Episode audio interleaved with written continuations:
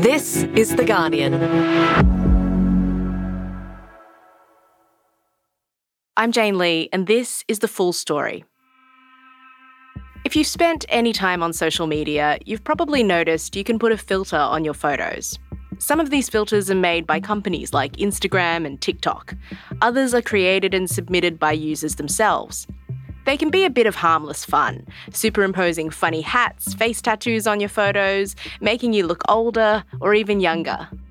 But filters that smooth out your skin, it slims out my nose or it clears out my skin tone, makes my skin look flawless. and change your skin tone, It does all sorts of things to your face that just makes you look like 10 times better than what you think you are. can be more insidious because they help set unattainable beauty standards.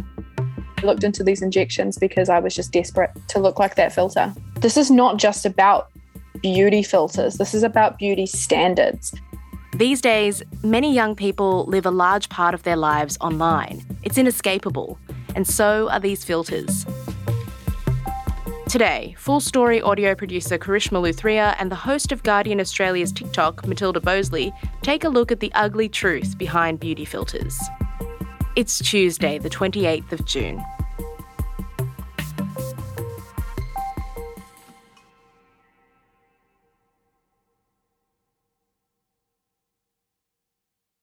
Hi, Matilda. Hello, good day. How are you? Oh, going all right. So, Matilda, you and I both spend a lot of time on social media apps. What was your first experience with filters? Yeah, so I guess I've actually been using these kind of filters since high school. Like, if you remember on Snapchat, there was the puppy dog filter, the big famous one. It gave you big puppy dog ears and a dog nose. Uh, but actually, why people really liked it is because it kind of smoothed out your skin and gave you a little bit of makeup, a bit of mascara on there. And I guess from there, I've really just watched all of these, I guess, beautifying filters evolve over time, where they've gone from over the top and obvious to quite subtle and almost a bit of a default, especially on a platform like TikTok. Of which you spend a lot of time on as Guardian Australia's resident TikToker. Yes, a, a worrying amount of time on that app. But um, I guess I noticed on TikTok, especially when you're filming a video in the app, when you open that filming screen, it automatically puts a filter across your face. It's quite a subtle one. It doesn't do too much, but you know, it it smooths out your skin a little bit. It gives you a bit of oomph. It just generally makes you, I guess, a 20% more superior version of yourself. And I've seen you on TikTok, not to call you out, but you sometimes use this filter, don't you? Yeah, I'm I'm definitely a bit guilty of it.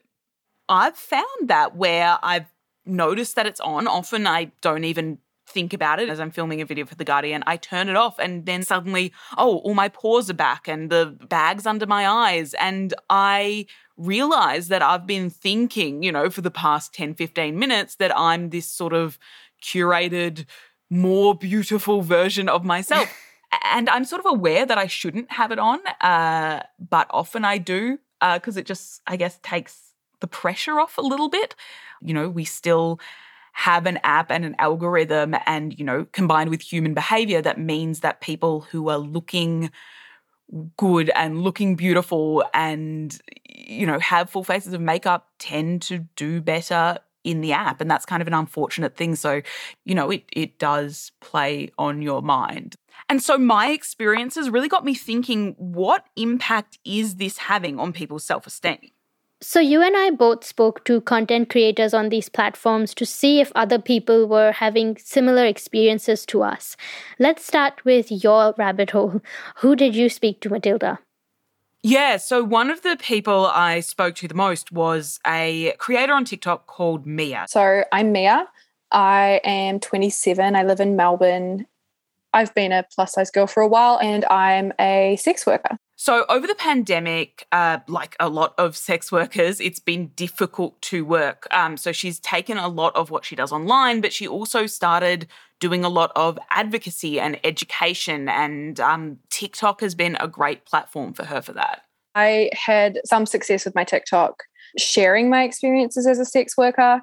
So she was a, a, small creator, and then, as often happens with TikTok, she had one video that went really big and got millions of views.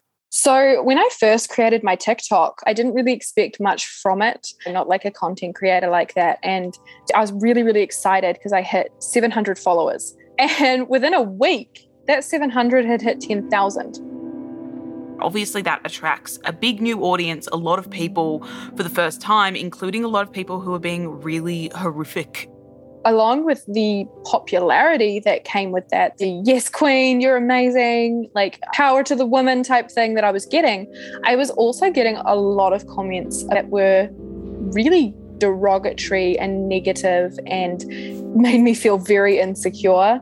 You know, the oh, who would pay for that and and comments on my weight and my hair and I would cry at night while as I was going to sleep because I just I believed the horrible things that they were saying about me.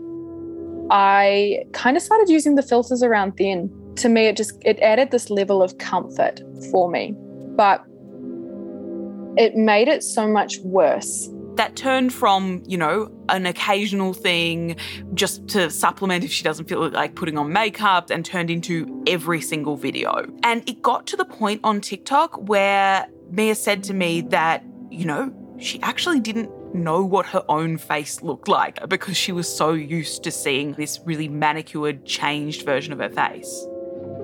It's it's a really um, interesting sort of complex that you get because you know that's not you. You know that is a filter. You can rationalize and say that's not realistic.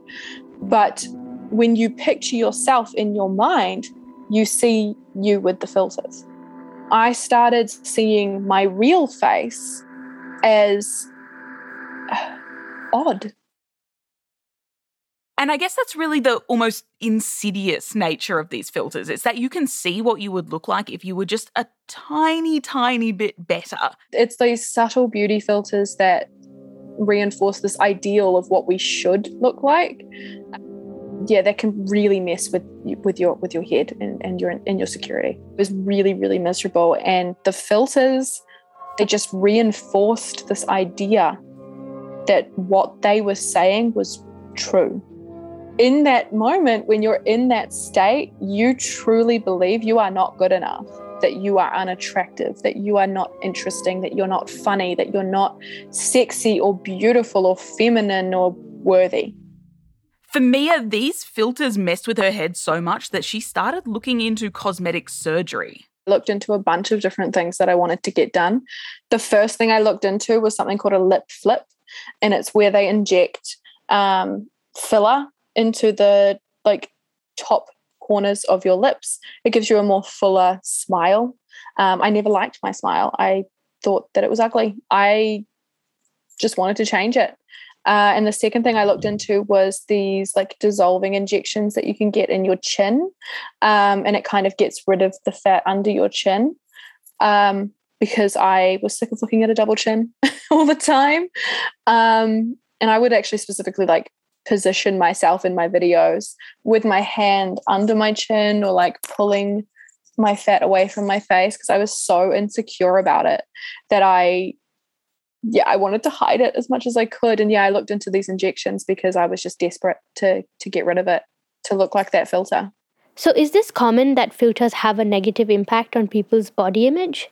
So, one expert I spoke to was Dr. Jasmine Fardouly, who's a body image expert from uh, the University of New South Wales. So, what Dr. Fardouly told me is that there is definitely a correlation between negative body image and the use of photo editing. But what's less clear is what direction this relationship goes. Mm. Essentially, do people get low self esteem from constantly editing their photos, constantly using filters, constantly disguising the way they look?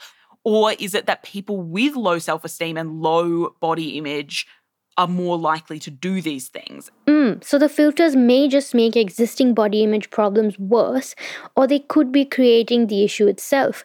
Either way, Matilda, what can this lead to? So, we know that body or facial dissatisfaction can lead to a lot of undesirable outcomes, really. We're talking about eating disorders, depression, unhealthy exercise habits, attempts to attain this ideal body type or face type. And that can have a lot of effect on self esteem as well. And one thing Dr. Fardouly told me is that they're also more likely to express interest in cosmetic surgery. And that brings up some really interesting questions when we're talking about beautifying filters like this. Because on one hand, maybe it's just smoothing out your skin a little bit, it's not as harmful. On the other hand, there's filters that are changing your bone structure, that are making you look subtly but fundamentally different from what you're ever going to look like. And that leads into these filters all really making people look the same. It's kind of giving people all this same one ideal face. And that level of just impossibility to attain, I think, is one of the things that uh, Dr. Fardouly was saying was potentially one of the most harmful.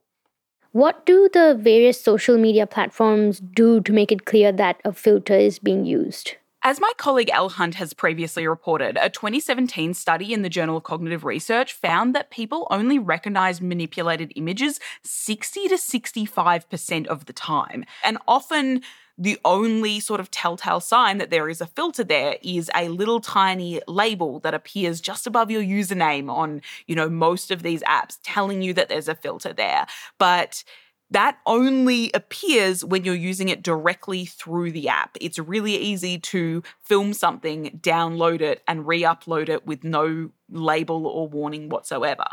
Either I just don't pay attention, or I have actually just missed these labels. I have not seen them. I missed them at the start too. I'm now like really looking out for them. There's also a real motivation to hide the fact that you're using filters. The research backs that up as well. That particularly women often are judged by users on social media if they place a disclaimer on photos saying that it is photoshopped. Right, but does adding this disclaimer really do that much for people's self esteem? Dr. Fardouly told me that unless you have a comparison of what someone actually looks like unless you can actually compare a photoshopped, a filtered photo or video to real life. Knowing there's a filter doesn't really make a difference. Knowing that they've used Facetune doesn't really help. Mm. Next, Karishma Luthria investigates what exactly is a perfect face and who decides it.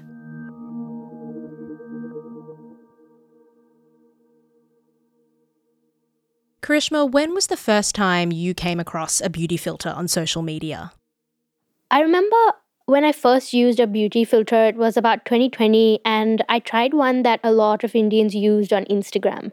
And this automated voice came up saying, Apparently, this filter shows how your face would look if it was perfect.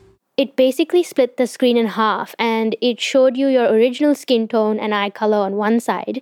And if you moved over to the other side, it sort of washed you out, made your skin tone lighter and your eyes lighter too. And for a split second, I said to myself, I wish I could look like this filter, like an Anglo Indian. And this is particularly worrying because in India, colorism, a preference for lighter skin tones, is rife, and skin lightening products have been hugely popular in our communities. So, as a light skinned Indian, thinking this way is still pretty deeply ingrained in me. So I wanted to see if any other person or woman of color is concerned about these filters. And one of the people I spoke to was Sariella Taide, who is a First Nations content creator. My name's Sari. I'm 24 years old. I live in Cairns. I was born in Cairns. My mob is Darnley, Saibai, and Yidinji. Uh, so I'm Aboriginal and Torres Strait Islander we've seen you post about race, racism, and your experiences as a First Nations woman. What compels you to produce this sort of content on TikTok and Instagram? Well, most of it is purely based on what I've experienced in my life. I'm just curious do I look like any other black fella? Do we all look the same? Do people just see tan skin and then suddenly have such an issue, such a problem with identifying each other, telling two people apart? No, I'm asking this because, like, every time I go into a shop, the person behind the register, if there's a black fella in front of me, they go, Oh, so you guys paying together? I don't know this person or things that I've seen, uh, what my family have gone through and the stories that they've told me, and then also the community as well and their stories. And I think that through my social media, because it's constantly growing and constantly getting larger, more people are going to see it. And it's the perfect opportunity for me to be talking about it, and more people will uh, be able to learn from it. And she told me that she finds it disturbing that these filters played on an insecurity that started in school, where people would tease her about her nose. I do have a, an ethnic type of nose uh, that isn't, you know, uh, slim and narrow. It's not the the biggest, of course, but like even still, I still got, got bullied for it. And if you don't mind me asking, you said people made comments about your nose. What kinds of things did they say? Oh, they like to just call it, oh, you got a big nose. They'll call me like a, a monkey. Um, you know, just uh, if it's not the thin Eurocentric nose, uh, they're going to say something about it. And so the filters sort of reinforced a message to her that a slimmer, more European nose is more beautiful. And the fact that it just slimmed it out even more uh, it made me think, wow, like this is great. And like Mia, Sariella also thought of getting plastic surgery on her nose. Even when I saw those, maybe a bit of like uh, nose surgery might not be that bad to maybe look like this filter, like get me looking like this filter.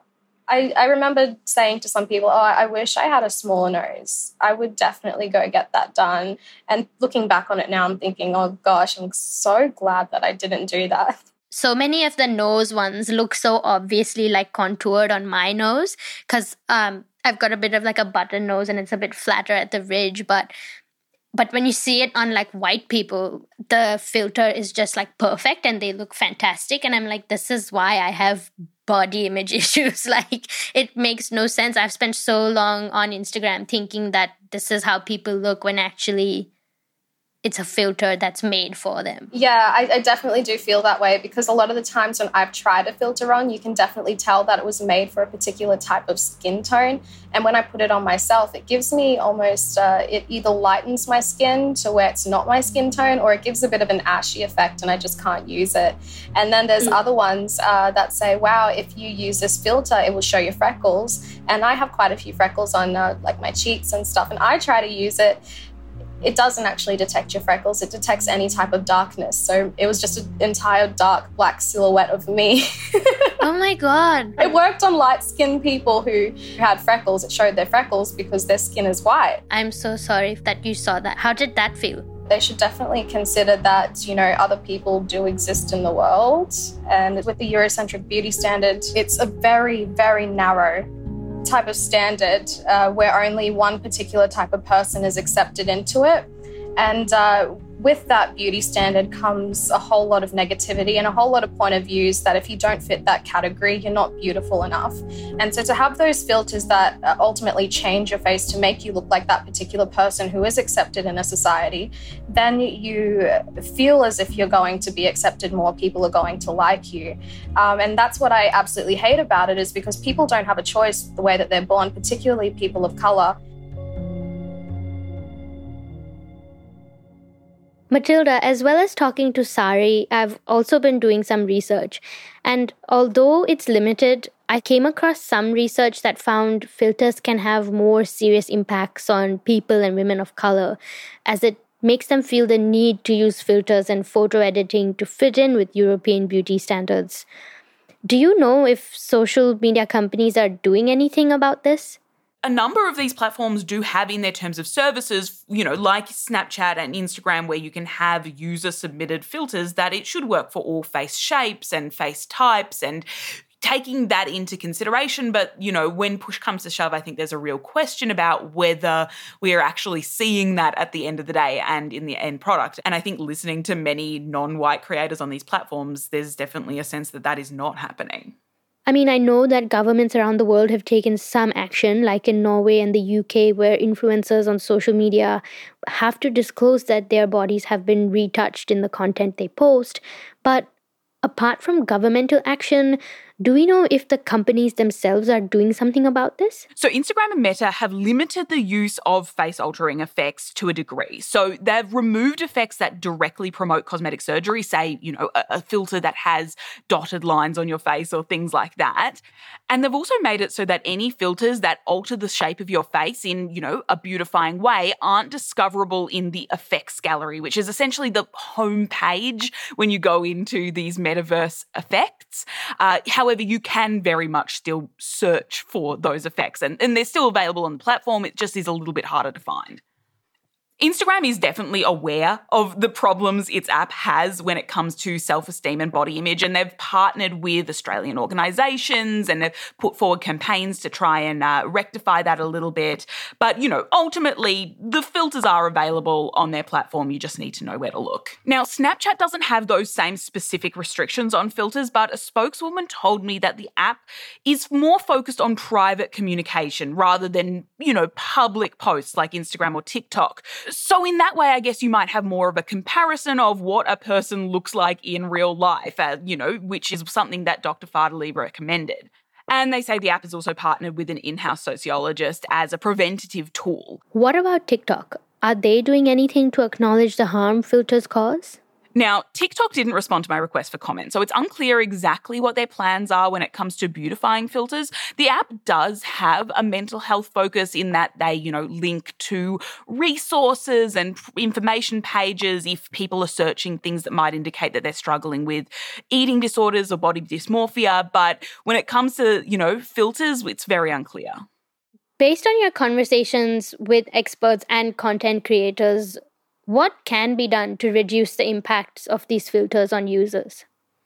One thing that Dr. Fardouly told me is that there might be actually room within the algorithms that any of these social media apps use itself to improve body image, essentially. If you're someone who's fixating on body image, the way that the algorithms in many of these apps work is that they will bring you more and more of that content. And you can end up sort of being bombarded with content that is really hurting your mental health. So some mm. companies are already working on this a little bit, but there's definitely room for improvement. But there's also a bigger problem that is harder to fix, which is that beauty filters and body image on social media, none of this is happening in a vacuum. This is all a reflection on the values of the culture that we live in.